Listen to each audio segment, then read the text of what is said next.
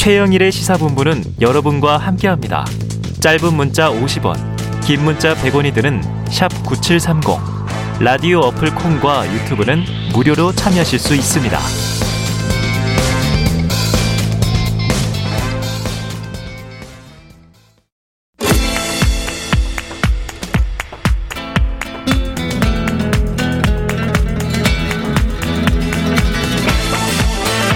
네, 정치권의 허심탄회한 속내를 들여다보는 시간이죠. 각설하고 시즌 2. 자, 오늘도 함께 해주실 두 분 소개해드립니다. 이재명 캠프 대변인을 지내신 현근택 변호사 나와 계시고요. 또 윤석열 캠프의 장해찬 청년특보 오늘 함께 하겠습니다. 어서 오세요. 안녕하세요. 네, 안녕하세요. 야, 지금, 지금 이, 저, 현 변호사님은 좀 느긋하시고, 이번 주에. 네. 아, 그렇죠. 아무래도. 네, 본선 주자가 된 확정된 후보의 네, 네. 동선만 보시면 되지만, 장해찬 특보 오늘 좀 두근두근 하지 않으세요? 저도 본선 준비하고 있습니다. 네. 지난주부터 이미 야. 본선 전략 짜고 있었습니다. 그럼 내일의 결과는 네. 뻔하다. 뭐 확실하다. 뻔하다는 표현보다는 네. 국민들의 기대대로 될 것이다. 아, 국민적 여망이 실현될 것이다라고 표현하고 어, 싶습니다. 예언자 같은데요. 네. 국민들의 여망대로 될지어다. 딱 이렇게 하셨어요. 자, 내일 오후 2시에 드디어 국민의힘 대선 후보가 결정이 됩니다. 자, 두 분 오늘 나란히 이제 국민의힘 경선 이걸 주제로 꼽아 주셨어요. 흥행 대박으로 지금 확인되고 있는 국민의힘 투표율. 두 분 어떻게 이걸 진단하고 계신지 들어볼게요. 장특보님 먼저. 일단은 고무적인 일이죠. 고무적이다. 이렇게 많은 분들이 일단 뭐 12시 기준으로 62% 넘겼고요. 관심이 뜨거워요. 그 최종 한 65% 정도로 예상이 되는데 네. 이 책임 당원들이 이렇게 많이 투표한 게 음. 2007년 이후 처음입니다. 그러니까 이게 얼마 만이에요? 지금 한 뭐 14년 만? 네. 그런데 2007년에는 책임 당원의 숫자가 18만 명에 불과했거든요. 아, 많이 적었군요. 네, 그런데 이번에는 57만 명 정도가 네. 되고 지금 거의 뭐 40만 명 가까운 분들이 투표에 참여하고 있기 음. 때문에 이런 높은 참여도가 결국은 국민의힘 대선 후보 선출 이후 컨벤션 효과로 나타날 것 같다. 어. 사실 이재명 지사 같은 경우는 후보는 됐는데 역벤션이라는 참 네. 생소한 단어가 언론을 통해서 많이 보도가 됐잖아요. 역convention, 그러니까 역벤션. 당선되고 나서 네. 오히려 지지율이 다소 하락하는. 네, 네. 그런데 사실은 당선되고 나서 컨벤션 효과를 어느 정도 누리면서 음. 쭉쭉 치고 나가야 되는 게 네. 최종 후보의 어떤 역할인데 음. 그런 측면에서 이렇게 뜨거운 경선 투표 참여 열기는 음. 국민의힘 후보에게 컨벤션 효과를 부여해 주지 않을까. 그리고 네. 일관되게 정권 교체 여론이 정권 연장 여론보다는 조사 방식 막론하고 조금 더 높게 나오고 있어요. 네. 계속 적게는 5% 많게는 10% 이상 높게 음. 나오는데 그 정권 교체 여론도 이 높은 투표율에 힘입어서 국민의힘 경선 끝나자마자 더 탄력을 받을 것으로 기대됩니다. 음. 네. 자, 고무적이다. 그리고 뭐 내일 누가 된다고는 지금 얘기 안 하셨지만 그래도 상당한 컨벤션 효과를 예상한다. 자, 현 변호사님, 지금 민주당은 먼저 겪은 일이잖아요. 네네. 역컨벤션 얘기도 뭐 그때 네네. 있었고 그 다음에 뒤끝도 길었어요. 원팀이 되기까지 시간이 걸렸고 지금도 뭐 어떤 분은 표면적으로만 원팀이다. 아직도 물리적 결합이지 화학적 결합 아니다. 이런 분도 계신데 지금 내일의 상황 어떻게 보고 계십니까? 사실은 뭐 당내 관계는 잘 몰라요. 잘 음. 모르긴 하는데 만약에 윤석열 후보가 됐을 때는 뭐 홍준표 후보가 홍준표 후보 측의 뭐 의원들이나 아니면 그 많이 가지는 않았잖아요. 네, 그러면 네. 이제 윤석열 후보 중심으로 돌릴 수밖에 없죠. 세력화는 그렇게 그렇죠. 됐죠. 예, 그러니까 홍준표 후보나 아니면 유승민 후보가 뭐 손을 들어주느냐 음. 이 그걸 이제 볼 필요가 있는 거고 음. 홍준표 후보가 된다면 이제 복잡해지죠. 네. 왜냐하면 윤석열 캠프에 대부분의 의원이나 분들이 가 있단 말이죠. 근데 홍준표 후보는 거의 이제 혈련을 단신으로 혼자 있는데 음. 그때 과연 그 사람들을 다 끌어안을 수 있느냐 이게 이게 문제인데 그러니까 홍준표 대표가 어떤 식이 되더라도 이분이 또 성격이 그렇게 또 만만한 분이 아니잖아요. 그렇죠. 예, 네. 만만한 분이 아니어서 이게 왜냐하면 기- 기본적으로 정치라는 거는 이제 서로 해온 세월이라는 이런 게 있어야 음. 되는데 그러니까 저희들도 항상 조심했던 게 당내 뭐 이의제기는 할 수 있는데 네. 외부에 고발하거나 요건 이제 아. 넘는 거거든요. 네네, 번에, 넘는 예, 거다. 선을 넘는 건데 이제 2007년에도 말씀하셨지만 지지율도 높, 저 투표율도 높았지만 서로 막 고소 고발이 난무했거든요. 네. 근데 살짝 지금 보니까 국민의힘이 그 보여요. 서로 어허. 뭐 고발, 예, 뭐 예. 허위 사실 얘기하는 거 법적 절차를 보- 예, 법적 밟겠다. 절차 네. 뭐한 것도 있는 걸로 알고 있어요. 네. 예, 뭐 직접 후보는 아니지만 이제 주변에 뭐 사람들이 어제도 이제 이 자리에서 이현주 전 의원이 지금 이제 당을 사칭했다. 이 문제 네. 가지고 이제 법적 그러니까. 이거 법적으로 문제 있다 이런 얘기를 또. 제기했고 그래서 이제 뭐 만약에 윤 그게 되고 그러면. 고- 그러니까 저희들이 봤을 때는 기준이 그거예요. 그러니까 음.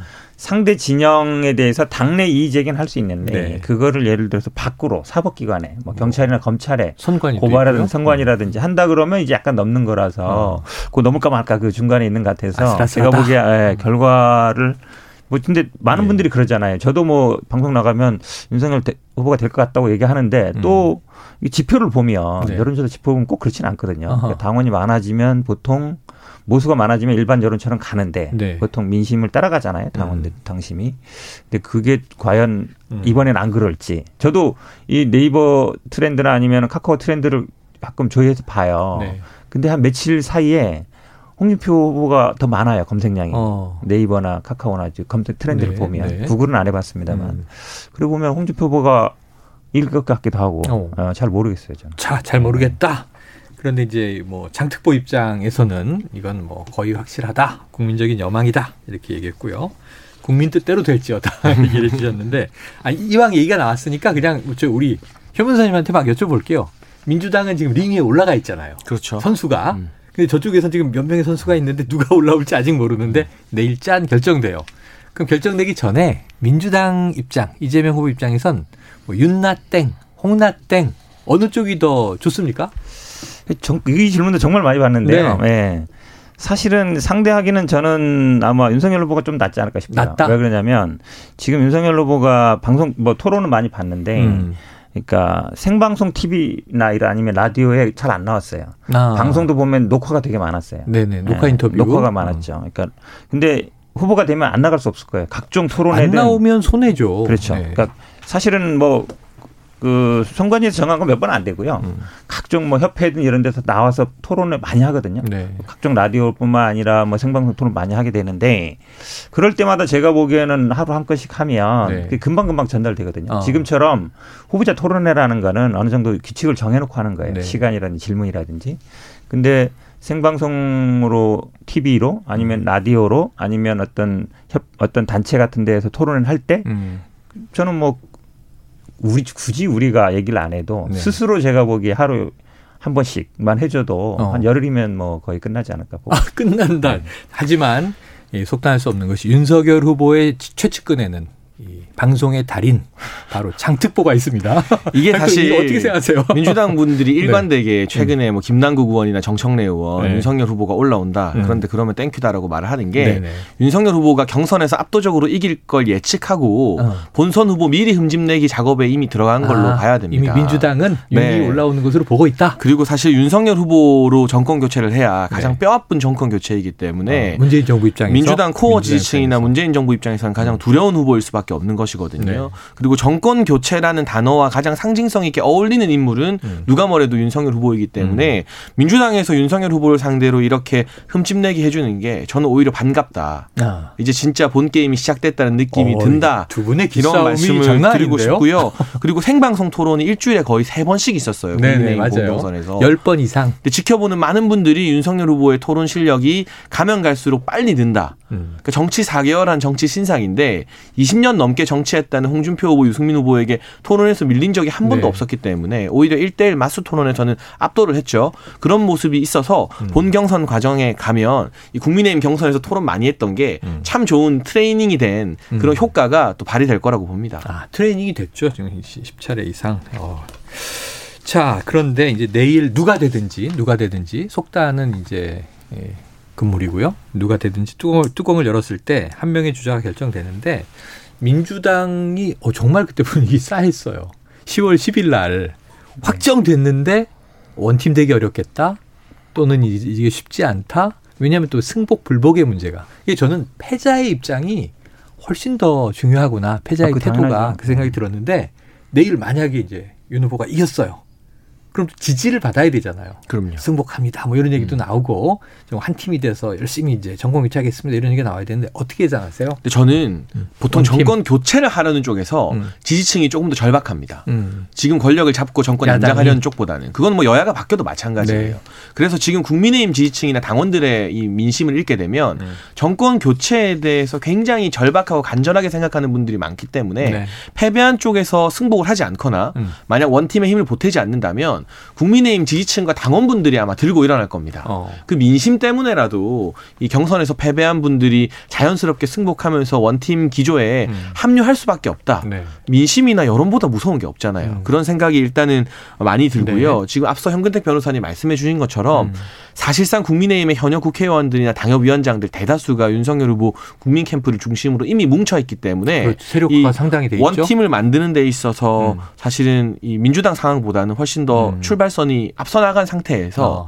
홍준표 후보나 유승민 후보나 원희룡 후보 같은 경우도 정권 교체라는 대의명분에 흔쾌히 저는 힘을 보태주실 거라 예상하고요. 네. 일단 제가 청년 특보를 맡고 있으니까 홍캠, 유캠, 원캠의 이 핵심적인 역할을 하는 청년분들 음. 누군지 다 알거든요. 네네. 뭐 직접 아는 분도 있고 간접적으로 음. 아는 분들도 있고 청년들부터 원팀이 돼서 손잡는 아. 모습 먼저 보여주겠다는 그러한 계획도 세우고 있습니다. 아, 소통하고 갈 수 있다.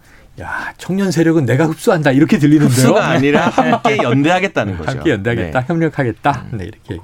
그럼 밖에서 세게- 보는 세게- 입장에서도 원팀 가능성. 세게 표현한 거예요. 네. 왜냐하면 제일 여지 보면 이제 지지자들이나 당원들 통해서 이렇게 하는 압박하는 거. 음. 이게 어찌 보면 이 정치인들이 물론 두려워하기도 하지만 네.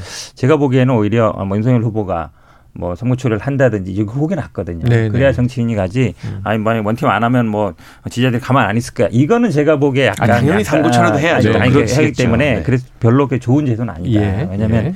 사실은 승자가 손을 내밀어주는 게 우선이거든요. 네. 내밀어주고 또 역할을 줘야 돼요. 음. 그러니까 단순히 형식적이 아니라 민주당도 그게 시간이 오래 걸렸잖아요. 음. 대부분 지금 이제 들어와 있는데 그래서 그분들이 흔쾌히 역할을 할 수 있게끔. 근데 이제 아마 윤석열 후보 측에는 이미 다 짜 있거든요.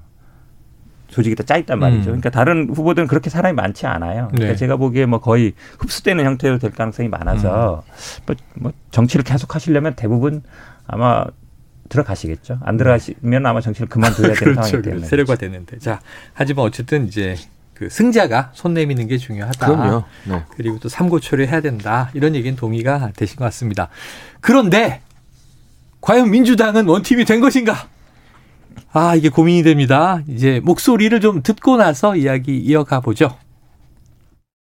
완벽한 사람을 찾아내기가 쉽지 않기 때문에 이런저런 조건에서 조금 불리하지만 그나마 제일 나은 사람이 누구일 것인가 이걸 선택의 기준으로 찾을 수밖에 없는 것이 상황인데 근데 저는 지금 나와 있는 대통령 후보들을 보면은 큰 차이가 있는 것 같지가 않습니다.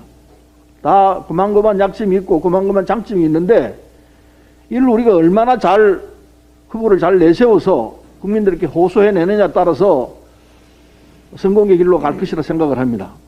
네, 청취자 여러분 어떻게 딱 식별되셨어요? 바로 이재명 캠프 공동선대위원장 서른 의원 목소리였습니다.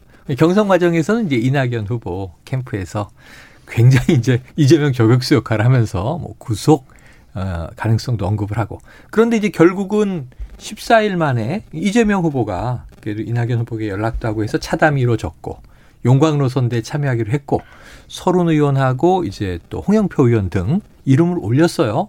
그래서 봐라 원팀 됐다 민주당 그랬는데 지금 이 나온 육성이 아, 여야 후보 모두 고만고만하다. 그러니까 우리 우리 민주당 후보가 차별화돼 있지 않다라는 네. 얘기로 들리고 고만고만한 장점이 있고 고만고만한 약점이 있다 이런 얘기를 해서 이거 좀 그럼 이재명 후보를 또 저격한 거 아닌가 하는 얘기인데 바로 두 주 동안 중남미 해외 포럼 참석자 출국을 해서 우리 기자들하고 얘기할 아. 기회도 없습니다. 이거 어떻게 된 겁니까?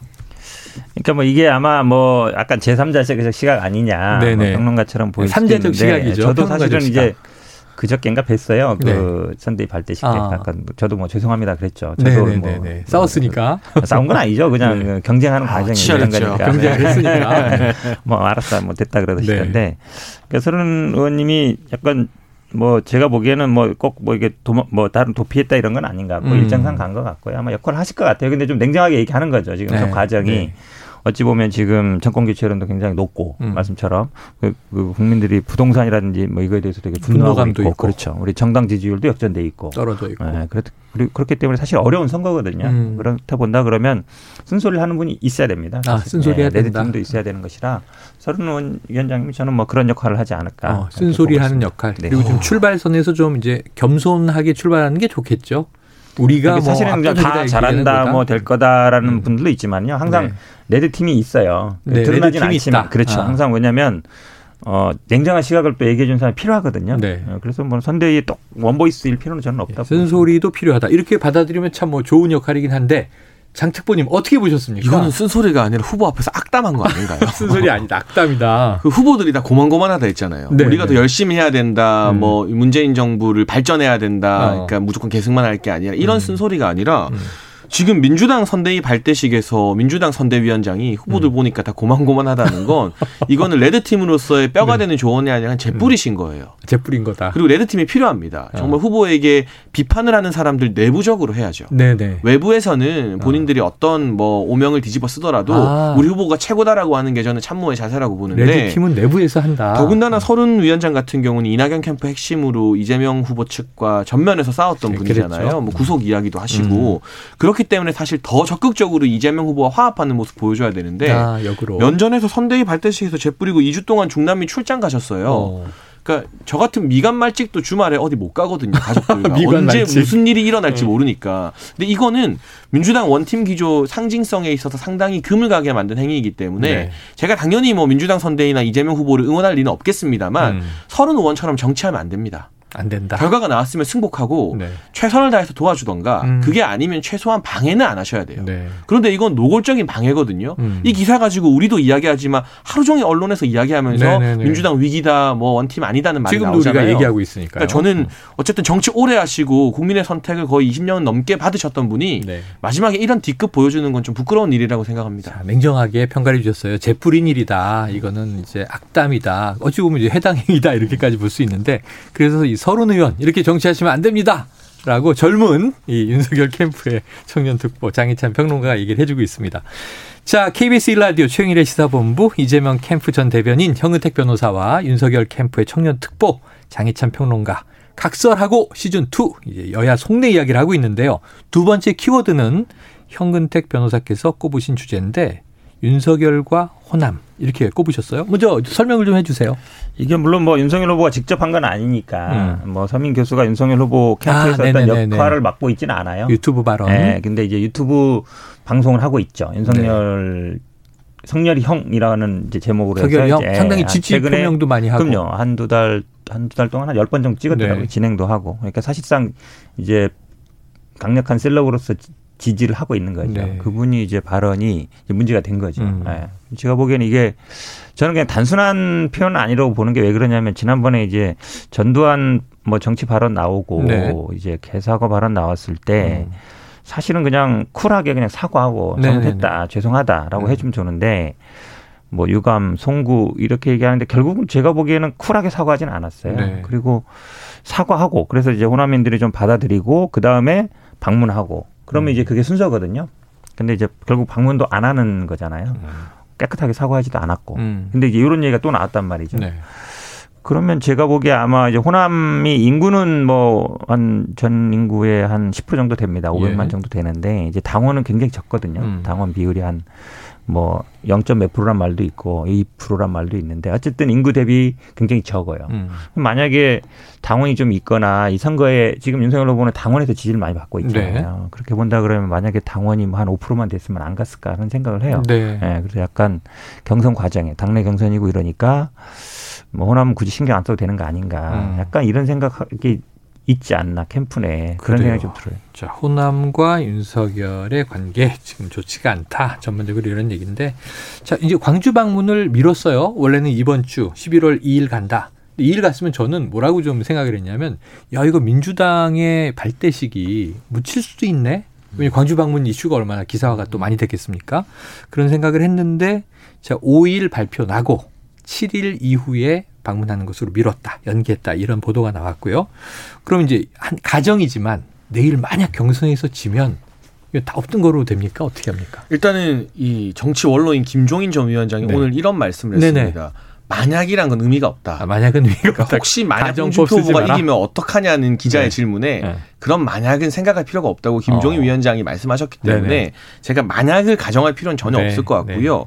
어쨌거나 경선 이후에 방문하는 것은 확실한데 음, 확실하다. 이게 진정성을 보여드리기 위해서입니다. 경선 기간 중에 방문을 했다면 음. 어. 지금 민주당 측에서도 이거 경선에 네. 뭔가 이 좋은 여론 영향을 음. 끼치려고 정치적인 의도 때문에 방문하는 거 아니냐. 또뭐 역으로 이런- 계란만 네. 들어간다 이런 뭐 얘기 도 그런. 문제 제기를 어. 다름 아니라 민주당에 있는 분들이 많이 했어요. 네. 그래서 그런 오해를 미연에 방지하고자 음. 정말 진정성 있는 모습을 보여드리고자 경선 과정 끝나자마자 가능한 빠른 시일 안에 음. 네. 이 광주를 찾아가서 음. 또 호남 분들에게 어, 본인의 어떤 진정성 있는 진의를 설명드리고 사과도 음. 하고 또 나아가서 그동안 계속 노력해왔던 것처럼 호남 발전에 대한 청사진도 같이 제시해야겠죠. 음. 그러한 행보들이 있을 것이라고 예상이 되고 있고요. 네.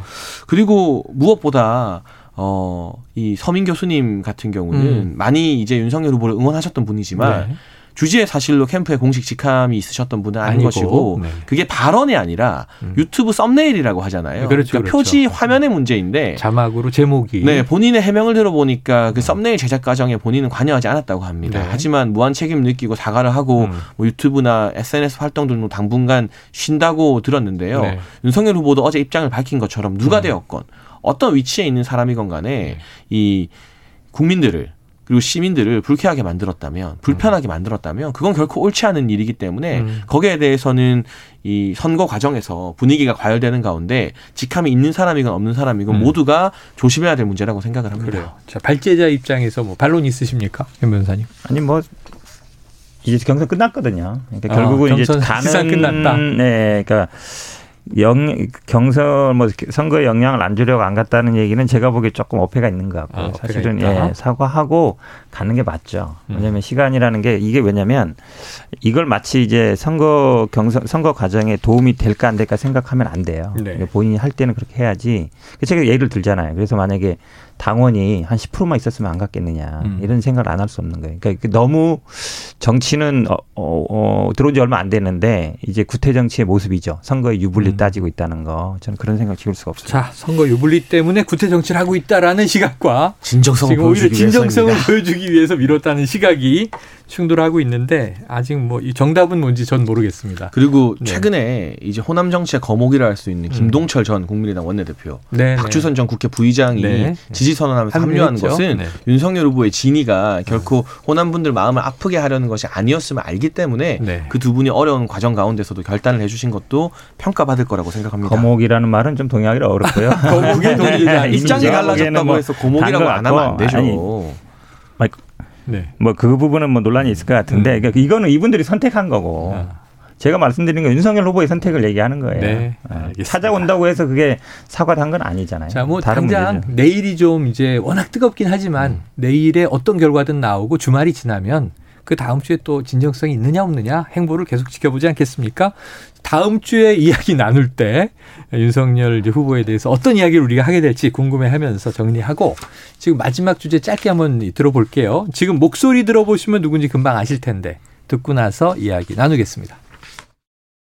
원칙에 어긋나는 보조금 지급은 바로잡아야 되지 않겠습니까? 성과가 체감되지 않는 사업, 예산 투입 대비 효과가 떨어지는 사업을 집중적으로 뭐 보복 예산을 잠깐 뭐 했다 보복 그다음에 정치 예산 뭐 편파 예산 뭐 이런 얘기가 지금 많습니다 그래서 또 뭐 전임 시장 흔적 지우기 한다는 그런 뭐 예산이 많이 삭감되고 있죠 그래서 시대를 못 따라가고 있는 거 아닌가 네, 지금 들으신 음성은 오세훈 서울시장 이 말과 그리고 김인호 서울시의회 의장 얘기였습니다. 같은 자리에서 나온 얘기는 아니고 이제 방송을 통해서 나온 얘기까지 편집을 해봤는데요.